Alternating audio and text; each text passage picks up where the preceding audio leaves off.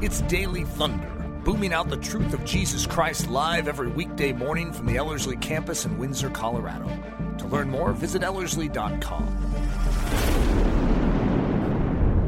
We had a special guest this morning for Daily Thunder. Colonel Kevin Bouren was in town for Ellerslie's Pastors Leaders Summit and was willing to extend his stay in Windsor a few extra hours to bless us with this powerful, very manly message. All right, good morning, everyone. I'm uh, excited to be a soldier in the United States Army, and while I've answered that call, I'm actually standing here before you today as a soldier in the Lord's Army. And that is a charge that we all as Christians have been called to keep. So, this message is for all of you, and please uh, don't let the title of the message cause anyone to tune out. The title of this message is Man Up! Going all in for Jesus. But you know what? If you're a lady here this morning, here's why this message is for you. Do you have a husband, or a father, or a brother, or a son, or maybe a boyfriend, or a fiance, or an uncle, a grandfather, a man in your life that you care deeply about? Then I need everyone to please listen because God has put some things on my heart that I'm very passionate about, and I'm really grateful to get to share my passion for Jesus with all of you.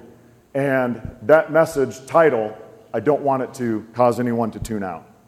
Uh, but you know, remember, today is a, is a call to action. So we're called, as I was just saying in my prayer, we're called to action. We, we are not saved by our works, but we, in fact, were saved for good works. Amen? Because in Ephesians 2:10, that's exactly what it says. It says that we were saved for these works that God planned in advance for us to do. So, I want to start this morning by telling you a little story. So, there's a swordsmith who likes to make swords, because that's what they do. And sword, a swordsmith takes a, a piece of raw iron ore, not unlike this. I'm kind of holding a, something similar to a railroad tie in my hand here. And so it's a piece of raw iron ore, and you know it's usually larger than this, and it's kind of a big clump. And what the swordsmith does is takes this raw piece of iron ore and puts it into the fire. And this process is called drawing out the sword. And what happens in, in this process is the swordsmith puts it in the fire, heats it up, it gets very, very hot, white hot, you might say. And it looks, I have a little picture here. So it gets so hot, just like uh, the swordsmith is, is hitting this piece of raw iron ore, and it causes the, the raw iron ore to get soft and malleable. And what he'll do is he'll pull that raw iron ore out of the fire and he'll hammer it and pound it and mold it and shape it. And what he's doing is he's beating out the impurities. And then he puts that raw piece of iron ore back in the fire to get it hot again, because as it's out, it cools, gets it hot again. And it's really important that the swordsmith watches this process closely and carefully because if he leaves it in the fire too long, then it can ruin this, this precious metal. So it's really important when a swordsmith is going through this process that he watches it carefully.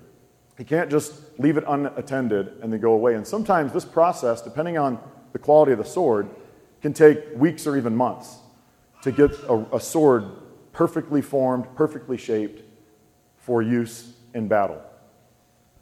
And I love this illustration because I think that it is a great picture of what God does in our lives to bring about growth and to refine the impurities. As He grows us in Christ likeness. That's what this, this illustration, this picture, kind of puts in my mind.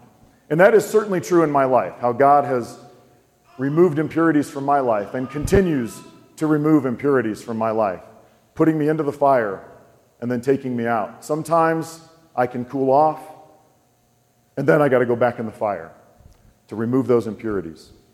Well, God has a message on my heart today for Christians, specifically Christian men Men who claim Jesus as their Savior, but maybe they've got complacent.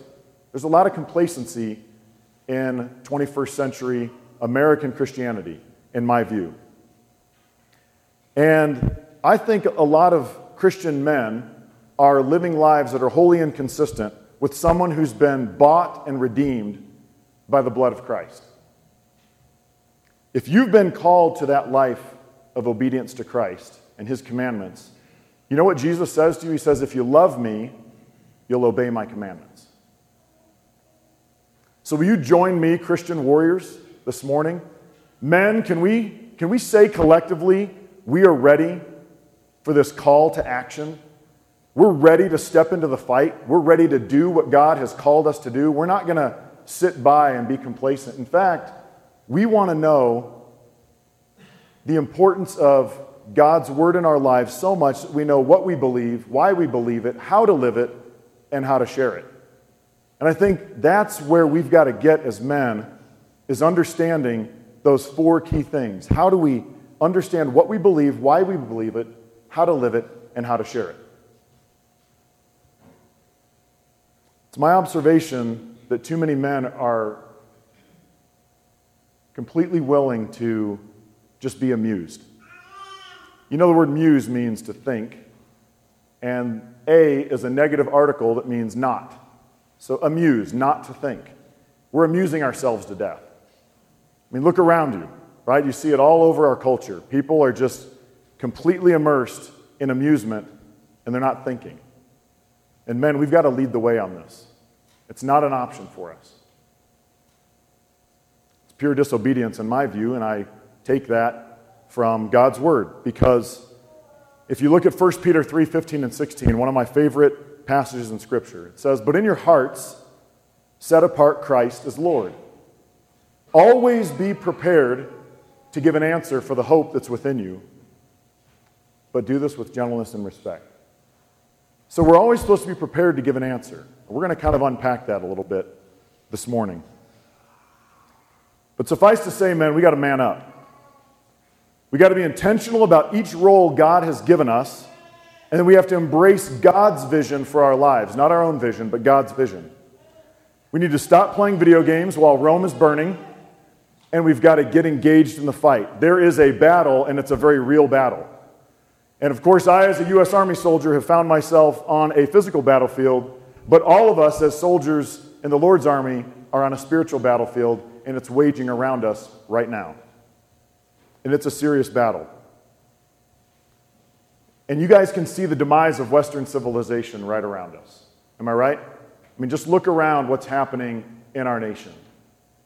But you know what? Jesus Christ is on the throne, and God is sovereign. So none of this caught him by surprise. We can stand in that truth and in that confidence. But we've got to raise our next generation intentionally and purposefully to stand for truth, even if that means standing alone. And I do believe that probably in my children's lifetime, they're going to suffer persecution as Christians like we've never seen in America.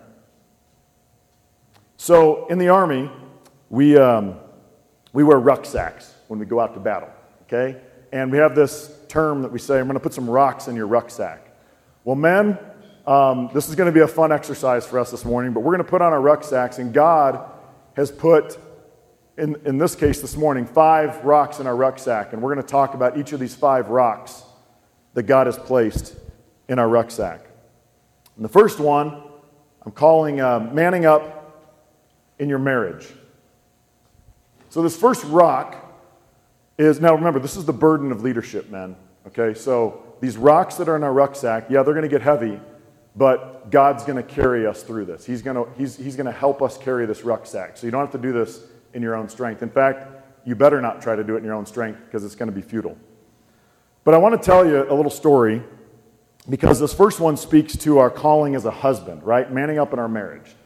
So there's this island, and it's got several tribes on the island. And there's a man and his family in one of these tribes, and the man has several daughters beautiful daughters. And one of the daughters is, well, let's just say she's kind of plain to look at. She's not real easy on the eyes. And uh, this father is concerned that he's going to have trouble marrying off this daughter. And so the, the going rate on this island for a, a woman's hand in marriage is four cows. So if a young man wants to marry one of these women, he needs to go to the father and offer four cows for her hand in marriage. It's kind of the bride price, right? Well, this father kind of makes it known to the people of the island he'd be willing to take two cows for this particular daughter. Okay, tries to do it a little subtly. Well, in sails this uh, handsome, young, strapping warrior of a man. And he comes to the island. After a couple weeks, he's kind of been making observations. He sees all these pretty women, but he kind of is drawn toward this one, this, this plain looking young lady. And so he goes to the father and he says, uh, Sir, I would really like to have your daughter's hand in marriage. And the, the father is blown away. I mean, he's, he's just, he's taken aback and he's kind of thinking, wait a minute, are you looking at the right daughter? And, and the guy says, yes, I, I want that daughter. And he says, okay. And the guy says, and I would like to give you eight cows, double the going rate. I'm going to give you eight cows for her. And this father is overjoyed. I mean, he is thrilled beyond belief. Well, a couple years go by, so they get married. A couple years go by, and this woman becomes the most radiantly beautiful woman on the island. This man was praying for her, caring for her, washing her in the Word, and he was treating her with great honor, love, and respect. And so, what I want to submit to you men is I'm going to I'm going to guess that on your wedding day, in your eyes, your wife was radiantly beautiful. And so, if you have now traversed some terrain in your life and you're maybe a few years down and, and your wife doesn't seem so radiantly beautiful anymore, maybe she's got a scowl, maybe she's got a down countenance. You know what, men? That happened on your watch.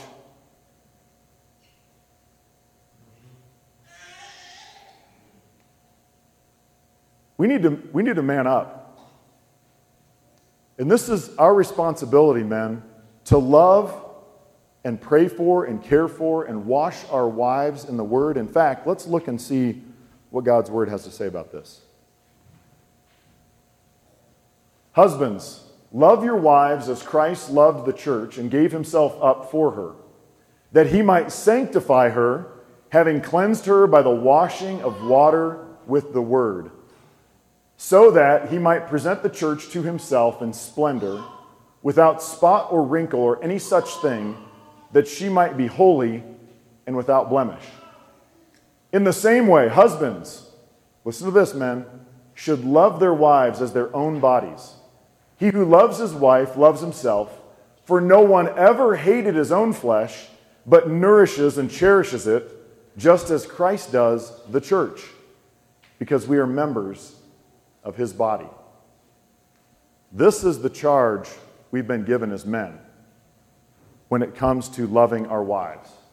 That is a very, very high calling and a very high bar that we cannot do in our own strength. We must depend on the Lord to give us the ability to fulfill Ephesians 5, verses 25 through 30.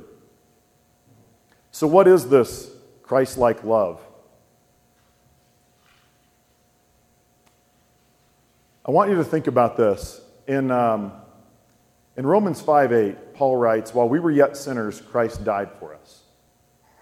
So I want you to think about that because Jesus didn't wait until we were totally acceptable and worthy before he started loving us. He actually tells us right here that while we were yet sinners, he died for us. So, men, that's the, that's the call that we have with relation to our wives. We don't wait for her to be the perfect wife that we're looking for before we love her. In fact, we love her no matter what. It's a covenant that we took. We don't wait until she's all cleaned up and acceptable and pretty. No, no, no. We do what Jesus did. We go there while, you know, he went to the cross while we were ugly, while we were disobedient, while we were rotten sinners. My favorite definition, this is from a dear friend of mine. My favorite definition of Christ like love is this Christ like love aims for holiness, purity, and maturity in the life of my wife. Let's, let's hear that again. Christ like love aims for holiness, purity, and maturity in the life of my wife.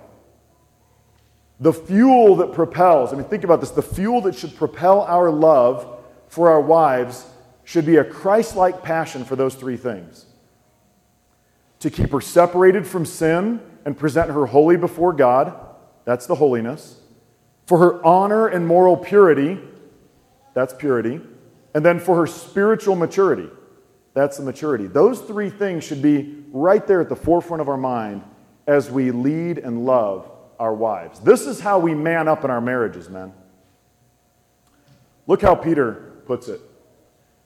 In 1 Peter 3 7, he says, Likewise, husbands, live with your wives in an understanding way, showing honor to the woman as the weaker vessel, since they are heirs with you of the grace of life, so that your prayers may not be hindered.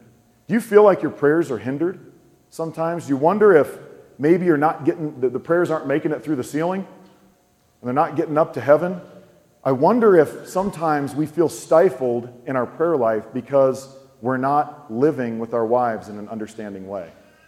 We're not esteeming them and honoring them as co heirs of the grace of life.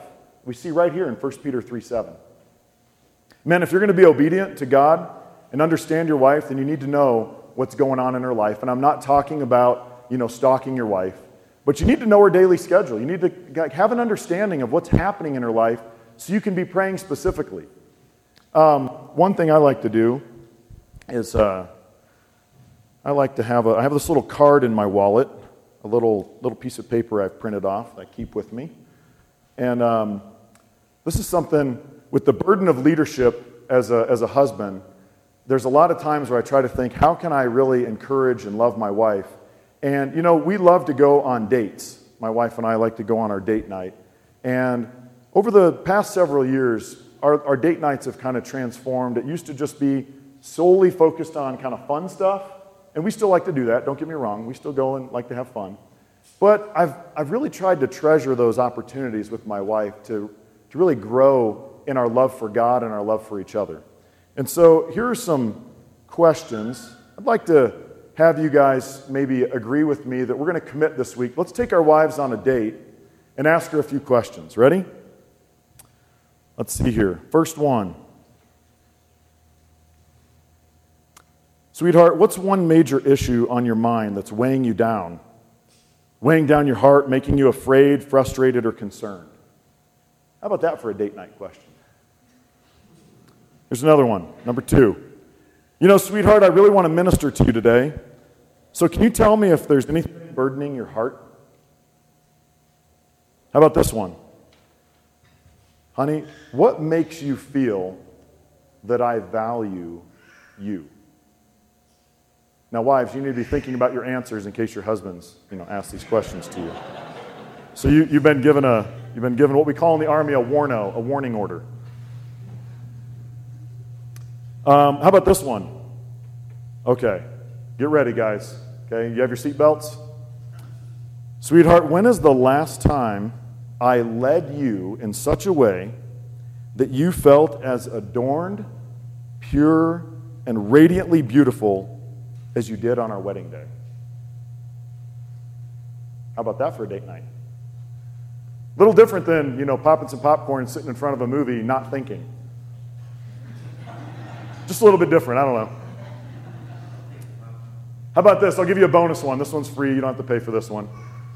Um, sweetheart, what is God teaching you in your study of the Word? Right? We're, we're to disciple our wives and our children. Right? So, God, what is God teaching you in your study of the Word? Of course, there's an implication there that she's studying the Word. And an implication there, hopefully, the assumption is that we're studying the Word. Right? So, these are some maybe a little bit of a shift in your thinking for date nights. Just a thought. Keep that in my wallet pull that out every once in a while. Not every date's like that. Okay, I don't want you to, you know, think that this is, you know, every week it's when was the last time? When was the last time? When was the last time? But you know, periodically, try that. See how that works out.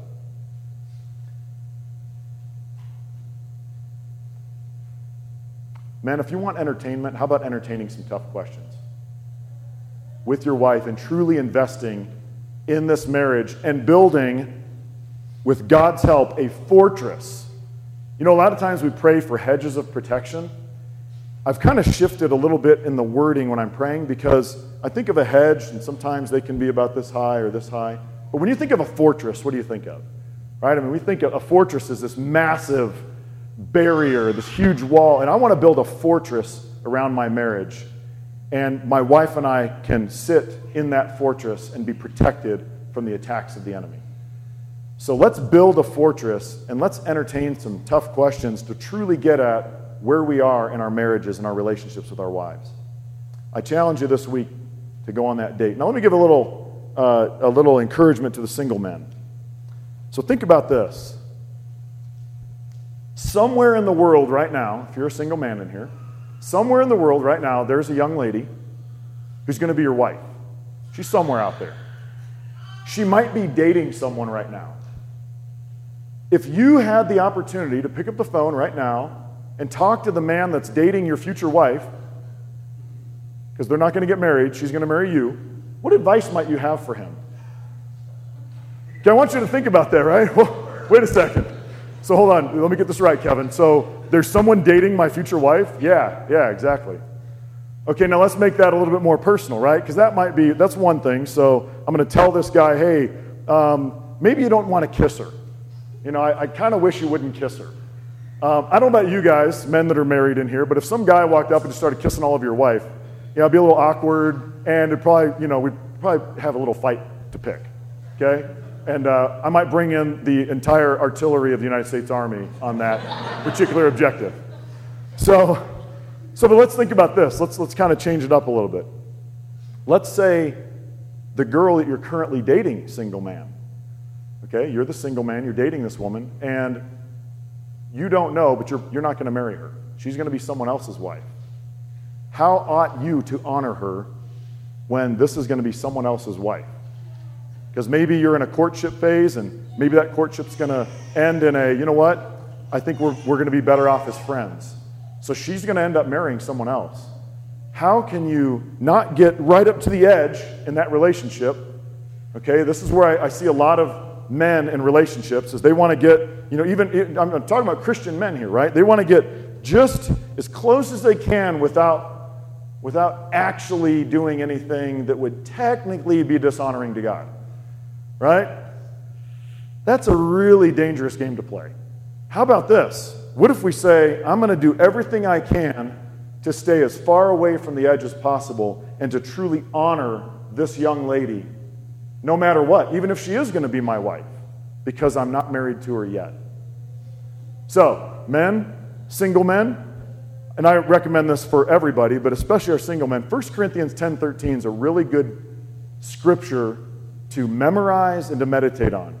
And it says, No temptation has seized you except what's common to man. And God is faithful. He will not let you be tempted beyond what you can bear. But when, not if, but when you are tempted, He will also provide a way out or a way of escape so that you can stand up under it. So listen to this Jesus was tempted and yet without sin. So temptation in and of itself is not a sin. We all know that. Or if you don't know that, there you go. It's right there in God's word. Temptation, Jesus was tempted incredibly, but was without sin. What happens is when that temptation, when we succumb to it, then we're sinning. That's when we fall into the trap and the Satan's lair and Satan's lair. So we've got to be really mindful of that. And I just want to encourage you to always fight the enemy with God's word. And that's not Kevin's model, that's Jesus' model right? Remember when he gets taken out in the desert and Satan's tempting him with all these things and telling him to do this and do that, and Jesus always comes back with God's word. That's our model. Jesus is our model. Okay, that's, that's the first rock. Second one, let's man up in your home. Man up in your home. So this is a big rock, too. If that first one wasn't big enough, here you go. Here's another one. Man up in your home. This will speak to our calling as a father. Now, first, I want to I want to explain something because we got to understand the battlefield that we're on. And I think uh, if I can bring a military uh, analogy to this, uh, not surprisingly, Um, the, the important thing when you think about the battlefield is according to God's word, we're born enemies of God, children of wrath, deserving of God's righteous wrath.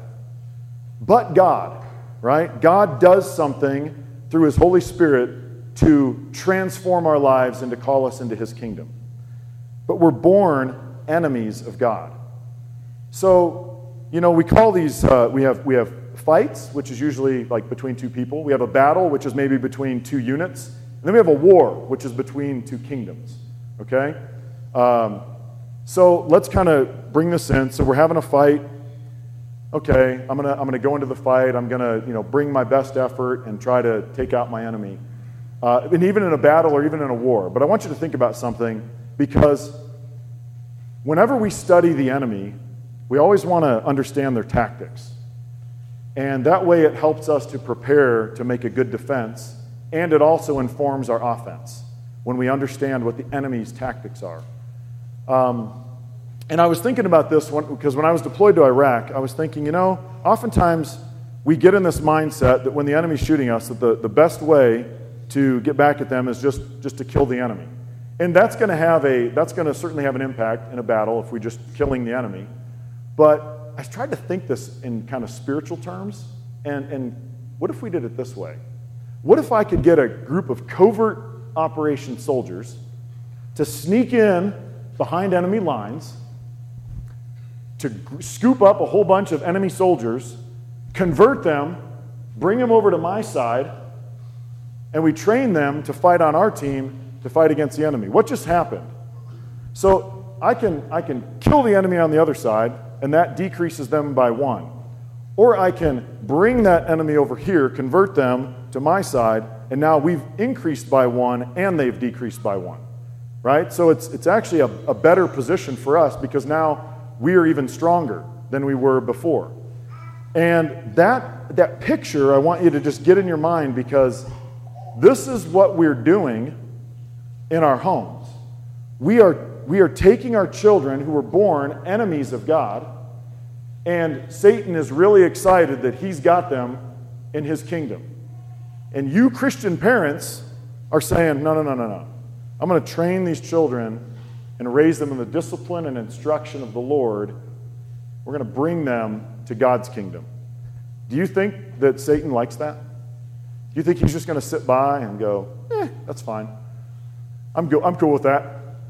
No worries. I got plenty of others. No, no, no. He's going to fight for every last one he can get. And we need to be fighting for every last one we can get.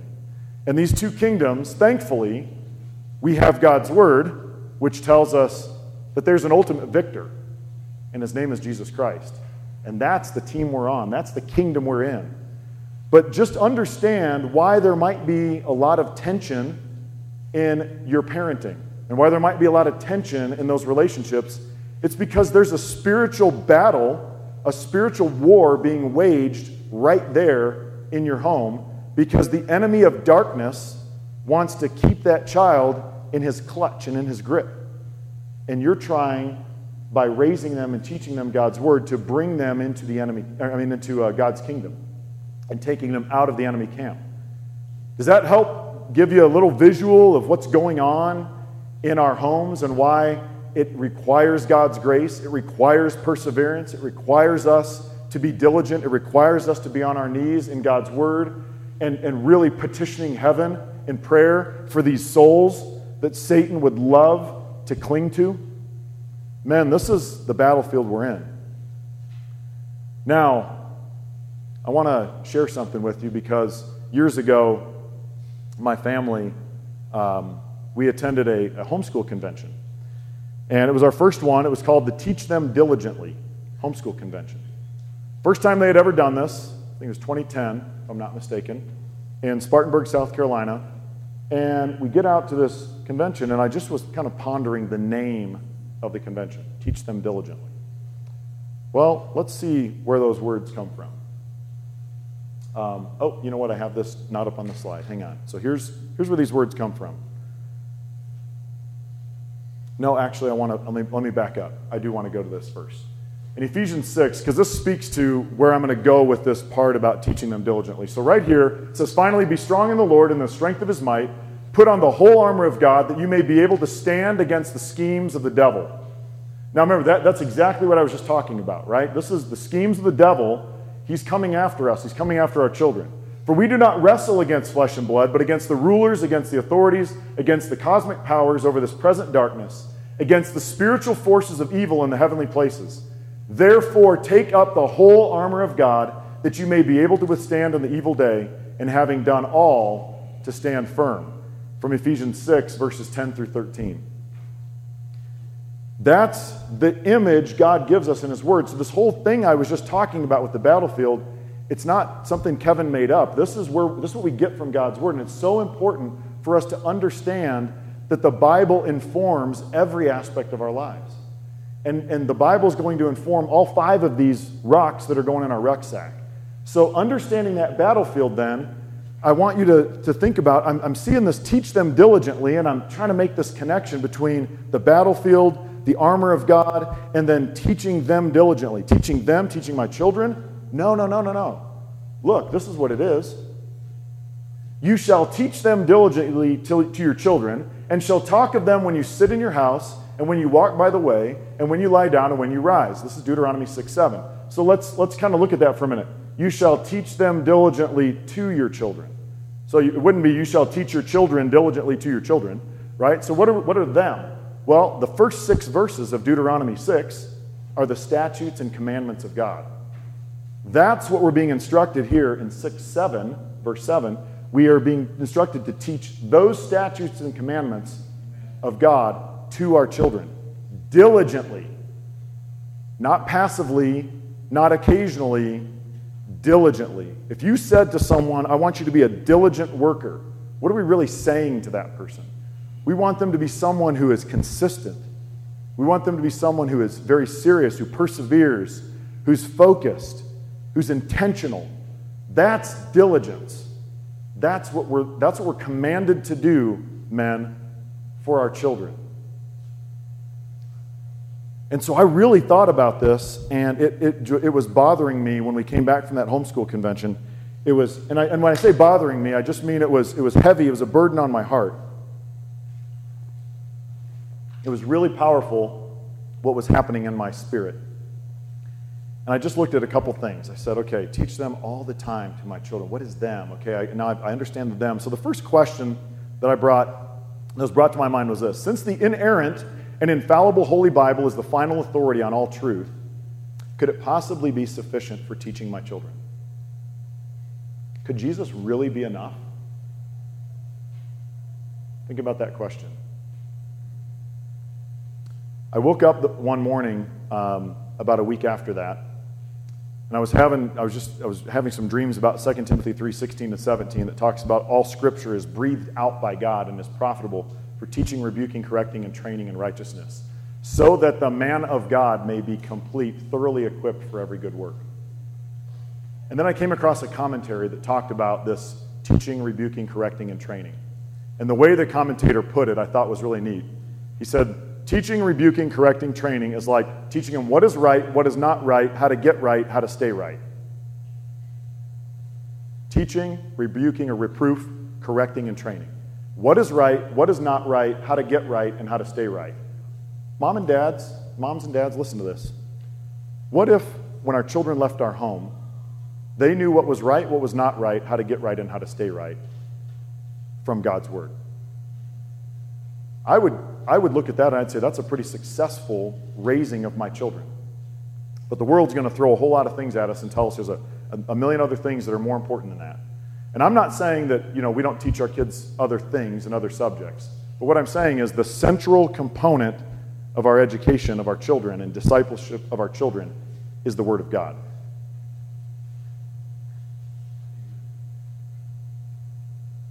And I really contemplated that seriously.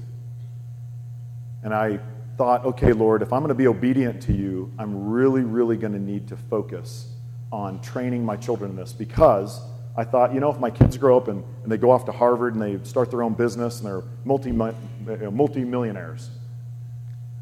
Luke 9.25 says, what does it profit a man if he gains the whole world yet loses his soul? I've really taught him nothing. If I haven't grounded them in God's word, then I really haven't taught them anything. And now my child goes out into the world and they reach success as the world defines it. But we see right here how God defines it. And by God's grace and with His help, I'm going to do it. The second question that came to my mind was Ephesians 6 4. Fathers, do not provoke your children to anger, but bring them up in the discipline and instruction of the Lord. Notice that first word. Everybody say it with me. Fathers. First word, everyone? Fathers. So here's the question that came to my mind as I contemplated this verse Am I training my children in the study of God's word and deliberately setting aside regular time to disciple them? You see, this is my responsibility. Right there, fathers. It's my responsibility to do this. It's not the churches, it's not the pastors, it's not Ellerslie. It's not Ellerslie's responsibility. Now, those are all fine. They can speak into my children's lives, and I think it's important that we do that.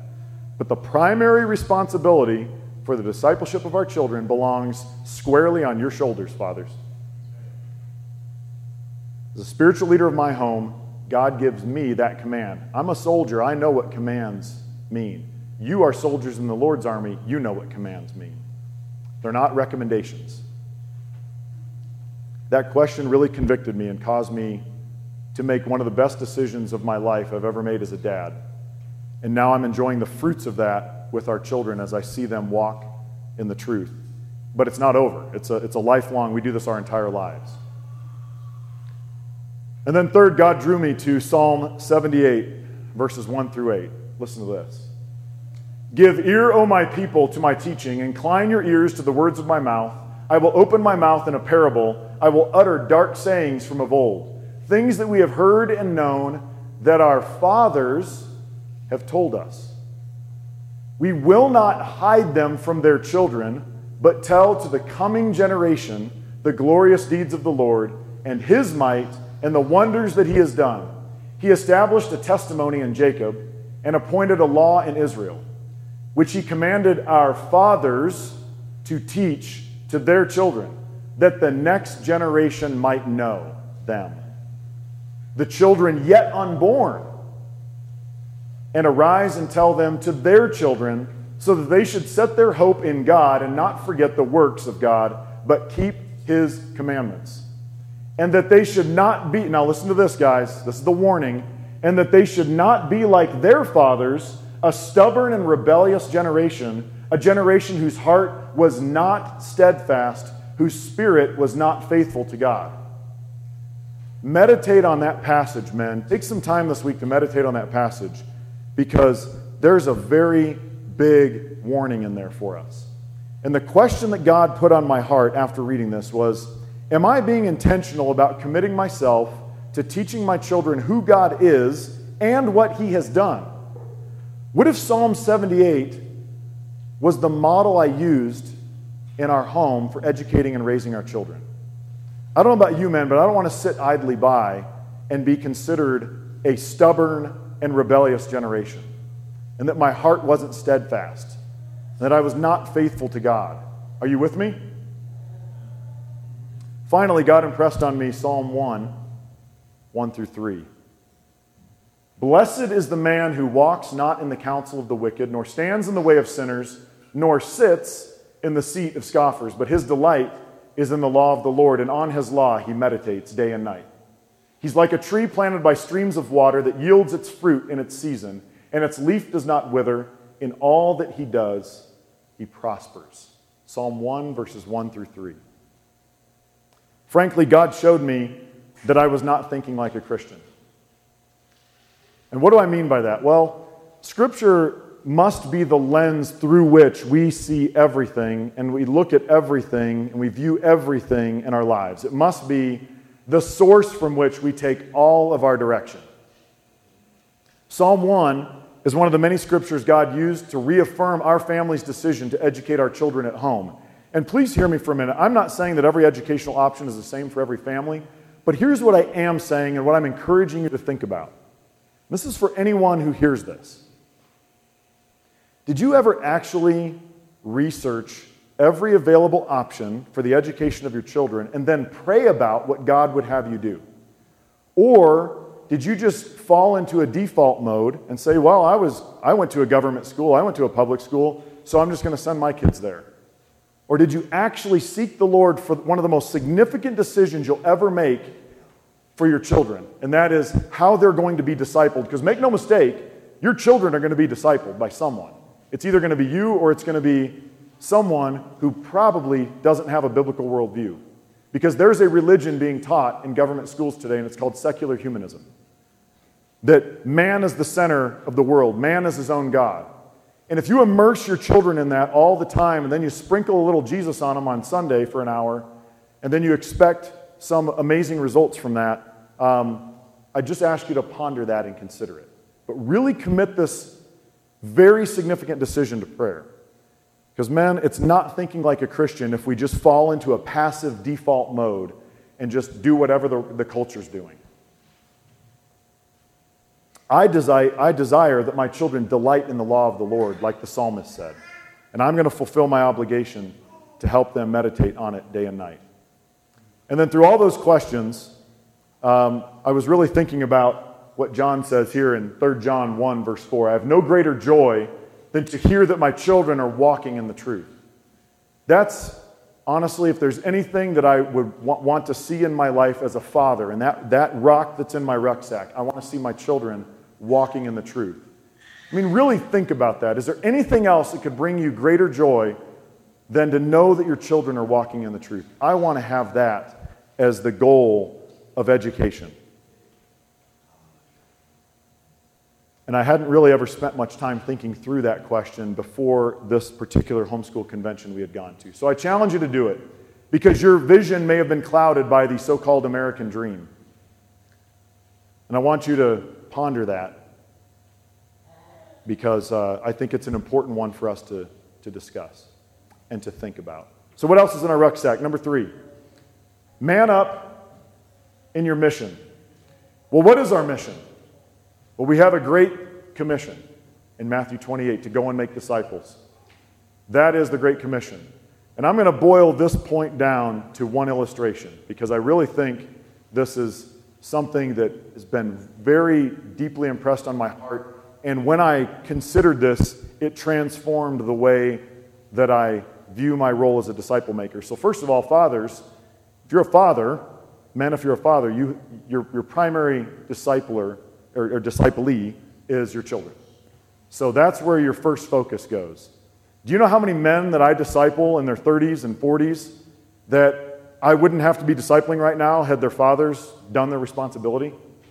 And these guys wouldn't have had the mess in their lives. I'm not saying that if you disciple your children, everything's going to be perfect. What I'm saying is we can see what God tells us in His Word. And when we generally follows God, follow God's plans, then things generally work out the way that they should work out. And then when, this, when Satan's arrows come, we're more firm and more resolved and more able because of the power of the Holy Spirit to be able to defend those attacks from the enemy. So 2 Timothy 2 2, sorry. And the things you've heard me say in the presence of many witnesses, entrust to reliable men or qualified men who will also be qualified to teach others. Another translation says faithful men who will also be qualified to teach others. Now, here's the, here's the visual I want you to have. So I have a son, my oldest son is Brady. And when I'm discipling Brady, sometimes I, I realize that I'm teaching him something, and, and I just, I, I get frustrated. Like, oh, I just don't think Brady's getting it. So I'm, I'm telling him something, but I'm not sure if it's sinking in, and so I, I own that. I, I look at that responsibility. It's on me. I've got to communicate better. And so in the Army, we have this thing called training the trainer. And I decided I was going to adapt this concept, and it might make things more acute and understandable for my son. So I asked Brady one day, so training a trainer just means we train the people who are going to train other people. And that's really what we see in 2 Timothy 2 2. It's four generations. The things you've heard me say, the things you've heard me say in the presence of many witnesses, you entrust to qualified men who are also qualified to teach others, right? So one, two, three, four. Why does God use four? Well, here's how this manifests itself in my discipleship of my children. I said, Brady, I just, you, I'm not going to hold you to this, but if you had a son right now, what would you name your son? And he said, I named him Kai. I said, okay, Kai. I said, now let's say you could name Kai's son, your grandson. What would you name him? He said, Micah. And then here's this, this I was deeply impressed with this, God putting this on my heart. What if when I'm discipling Brady, I'm discipling him with Kai and Micah in view? And I'm going to train the trainer. Okay? So here's the deal. I said, Brady, as we're talking, I want you to be prepared to teach what I'm teaching you to your son. So let me give a, a, military illustration. If all of you right now, if I said, hey, listen, everyone, I have an, this M4 machine gun, and I'm going to teach all of you over the next 30 minutes how to disassemble it and reassemble it. And then what I want you to do is there are 20 new recruits, Army recruits, right outside the door here. And after I'm done teaching this to you, I need you to teach them because they got to go to war. Now, in the Army, we call that the pucker factor, and the pucker factor just went up. Okay? Because now it's not just Kevin standing up here and I'm going to teach you how to disassemble and reassemble an M4, and then you're just going to have some knowledge in your head. You, you may have forgotten a couple steps, you might get it wrong, you just ask your buddy. I'm going to tell you no, no, no, no. At the end of this 30 minutes, you each are going to have 20 brand new Army recruits you've got to train. Are you going to take a few more notes? You might even ask some questions. You might say, oh, hey, hey, whoa, whoa, whoa, whoa. Can you go back to step four? I'm not sure I saw where that little pin went. You know, can we, can we get that right? Right, you're going to be a lot more engaged and you're going to be, you know, maybe you, you didn't get a lot of sleep last night. Well, now all of a sudden you're alert. Because now, I, wait, wait, I got to teach, these, these guys are going to war tomorrow and I got to teach them how to assemble and disassemble their weapon, the primary tool they're going to have to defend themselves from the attacks of the enemy. See where I'm going with this? When we disciple our children, I want to have my son thinking not he's just in a receive mode but he's in a train mode. But why four? Why not just three? Well, think about it. Okay, so I'm my pinky, Brady is my ring finger, and then uh, Kai is my middle finger, and my pointing finger, my index finger, is Micah. If I'm training Brady to train Kai to train Micah, then what happens when I go away, when I die, when God brings me home? Brady has trained Kai to train Micah, which means Kai is going to train Micah to train the next one, right? So I can go away and the faith is going to continue to be passed on. But what if we didn't have the fourth? What if I just trained Brady to train Kai to be in a receive mode? See what happens? If Kai is just going to, if I say, Brady, you've got to be able to train Kai to teach Micah, then I can go away. But if I say, Brady, just make sure Kai understands it, well, then Kai's going to be in a receive mode and he's not worried about training those 20 soldiers for war. So, four is very powerful because then God can bring me home and the faith can continue to be passed on. Amen? Amen. Okay, number four in our rucksack. Your calling is a friend. So, listen, men, um, 1 Peter 5 8 and 9. Be self controlled and alert. Your enemy, the devil, prowls around like a roaring lion, looking for someone to devour. Resist him, standing firm in the faith, because you know that your brothers around the world are undergoing the same kinds of sufferings. So think about this. Um, we have a, we have a, um, this manning up on our friendships is an important thing for us to remember because we are, we are isolated on a battlefield without the horizontal relationships around us. And those horizontal relationships are a fruit of the vertical relationship we have with God. So we can't give something that we don't get, right? So I need to get something from God in order to give to the men around me. And I, I don't know if you've ever seen Discovery Channel or Animal Planet, but you'll see this. Just want you to picture for a minute there's a, a bunch of gazelles out in an open field and they're grazing. And over here in the tall grass, there's a lion lying in wait right? And he's looking through the grass. And that lion fixes its gaze on one of those gazelles. And this is fascinating. I, I, encourage you to watch, watch another one of these videos sometime. That lion, when it fixes its gaze on that gazelle, it will pass 20 other gazelles that are right there to go, because it's got its eyes fixed on that one, and it will chase that one. and then with a swipe of its claw, it'll rip that thing in half. This is the image that Kevin's not giving you, that God is giving us in His Word. 1 Peter 5 8 9. Your enemy, the devil, prowls around like a roaring lion looking for someone to devour. That's the enemy we face. You need to have some godly friendships in your life because, in the perfect relationship that Adam had with God in the garden, God said everything was good, good, good, good, good, except one thing wasn't good. It wasn't good for man to be alone. And that was before there was sin, and that was before, think about this, before the fall. God says, man is alone. Now, man had perfect fellowship at that point with God, but God was, was giving us an image of something, that He created us for relationship. And so He creates a helper. And we need other people around us in this life. Not that we get wholly dependent on them, on them, we're wholly dependent on the Lord, but God has graciously given us earthly relationships, physical people we can hold on to and touch. And, um, and, and I will just tell you, I have seven most trusted advisors. And I, I use these verses here as kind of a spiritual offense. This first one says, um, but for, why, for by wise guidance you can wage your war, but in an abundance of counselors there's victory. And where there is no guidance, a people falls, but in an abundance of counselors there's safety. So that one's Proverbs 11, 14. The other one is Proverbs 24, 6. And these two verses are kind of a spiritual offense and spiritual defense. And I think it's really important for us as men to know that we've got men around us who are praying for us, who are encouraging us, and that fellowship and that iron sharpening influence that Proverbs 27, 17 talks about is incredibly important because otherwise we're going to be that gazelle sitting in an open field waiting for uh, the, the enemy the lion to come and devour us. And men, I would just encourage you to pray for relationships like that and then seek them out. Now, the last, the last rock in our rucksack here is manning up in our vocation. My dad told me when I was 18 years old, my dad's a pastor, and, uh, and I kind of felt, my dad never said this to me, but I kind of felt like I had this responsibility to go into the ministry just because I wanted to honor my dad. And then uh, I came in one day from school, and I'll never forget it. My dad was sitting there on the recliner reading the paper, and I said, Hey, Dad, I want to talk to you for a minute. Said, I'm really interested in going to the United States Military Academy at West Point and, uh, and joining the Army. Because I was trying to decide between maybe going to a Bible college and becoming a pastor or going into the military. And my dad said the most freeing words to me. He said, Kevin, don't ever think that the only way you can be a full time minister is to be a pastor. Because you know what God's word tells us? It says that the pastor's job is to equip the saints for the ministry. Who are the saints? It's us.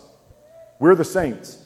The pastor's job is to equip us saints for the work of the ministry. And so, those freeing words, my dad said, Kevin, if you want to go be an officer in the United States Army, go for it. And be a minister in that way. Very freeing words for me. Colossians 3:23 says that we are to work heartily unto the Lord and not to man, right? Work heartily as unto the Lord, not to man. And so that's that's my heart's cry when I go into work every day is knowing that yes, I work for a general officer, uh, a very, you know, high-powered officer in the United States military, but ultimately my supreme commander in chief is Jesus Christ. Bloom where you're planted. And, uh, and the way I do this, as far as living out my faith and I'm just going to give you a quick illustration on this, just so you have an understanding of uh, one way that you can live out your faith in a secular environment. I do a welcome brief with all of my soldiers when I first get into a job. I bring them all in and I talk to them right up front. I say, listen, now on our uniforms, uh, it has my name over here, Bouren, and over here it says U.S. Army. I cover up the U.S. Army and I say, for the next hour, this is Kevin Bouren talking. This is not the U.S. Army. I'm not representing the United States Army and the things I'm going to tell you. I want to tell you who Kevin Bouren is because I believe that we, as the Army, we're a values based profession, and there are seven Army values loyalty, duty, respect, selfless service, honor, integrity, and personal courage. Do those sound familiar? Yeah, they're not the Army's invention. Okay? Those, those come from a thing that we call God's holy word. So they spell out leadership, by the way. So, leadership, those are the seven Army values. And I believe those seven, seven Army values rest on a foundation of trust. And we can't really trust each other if we don't know each other. So I'm going to take an hour to tell you about who I am and what makes me tick. And then my hope is that when I come and sit down with each one of you one on one over the next 30 to 60 days, that you will feel comfortable telling me who you are and what makes you tick. And I'm going to shut my mouth and open my ears and I'm going to listen to who you are. So I'm going to be vulnerable and transparent right now to share with you who I am. And then what I do is I say, I start out by saying, I'm a God fearing man, I'm a Christian. And what I really mean by that is I'm a passionate follower of Jesus Christ. Now, you don't have to agree with that, but that's who I am. And my faith is the very essence of who I am. Jesus is the very essence of who I am. I can't separate my faith from my body any more than I could separate my blood from my body and continue to live. So my faith isn't just an hour on Sunday, it infuses every fiber of my being and every molecule of my body. It informs every conversation, it informs every decision I make, it informs every interaction I have. My faith is central to who Kevin Bouren is. Now, I go in, and I, and I obviously I'm not going to do the whole hour here, but I go into and talking about four ways, at least four ways, that my faith will have a direct impact on them. And that'll be for a separate session. You'll have to come talk to me about that later. So I want to encourage you one other thing you can do in the workplace. Do you pray for your boss or that coworker that you can't stand? You pray for them? It's kind of hard to hate somebody that you're praying for. I don't know. I just maybe it's just me. But when I'm really, you know, bathing someone in prayer and asking God to give them grace just as He gave me grace, my heart tends to be for them. And I start to be encouraged to love them in a Christ like manner. So that's another way that we can live out our faith in uniform or in the workplace or in whatever sphere of influence God has given you. So, men, this is what it means to man up. We must go all in for Jesus. Now, listen, it's a very important note. You can't do any of these things. As I said at the beginning, you cannot do any of these things in your own strength. You must lean on the Lord Jesus Christ by the power of the Holy Spirit. Because if you do any of these things in your own strength, even if you have temporary victories, you will ultimately lose the battle. You will lose the war if you try to do it in your own strength. So here's what I would encourage you to do. Instead of trying to love your wife, lead your family, make disciples, be a friend, or lead a marketplace in your own strength, how about this? Ask Jesus to love your wife through you because he's the bridegroom. Ask God to lead your children through you because he's the perfect father. Ask Jesus to make disciples through you because he's the great teacher. Ask Jesus to be a sanctifying piece of iron to your friends through you because he's the greatest friend we'll ever have. Ask the holy God, creator of the universe, to lead your soldiers or lead your people, lead your business, lead your congregation, wherever you are in life. Ask the holy God to lead them through you because he's the King of Kings and he's the Lord of Lords. Amen? Okay, I'm going to I'm going to close with a to finish up this story. I talked about the swordsmith earlier.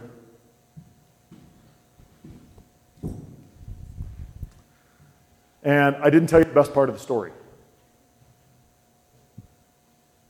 So the swordsmith keeps that iron ore in the fire, out of the fire, in the fire, out of the fire, sometimes putting even it in water, right?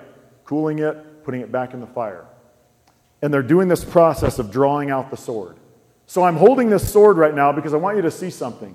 Do you know how the swordsmith knows when the sword is done? It's when he pulls it out of the fire, he looks in the sword, and he can see his reflection.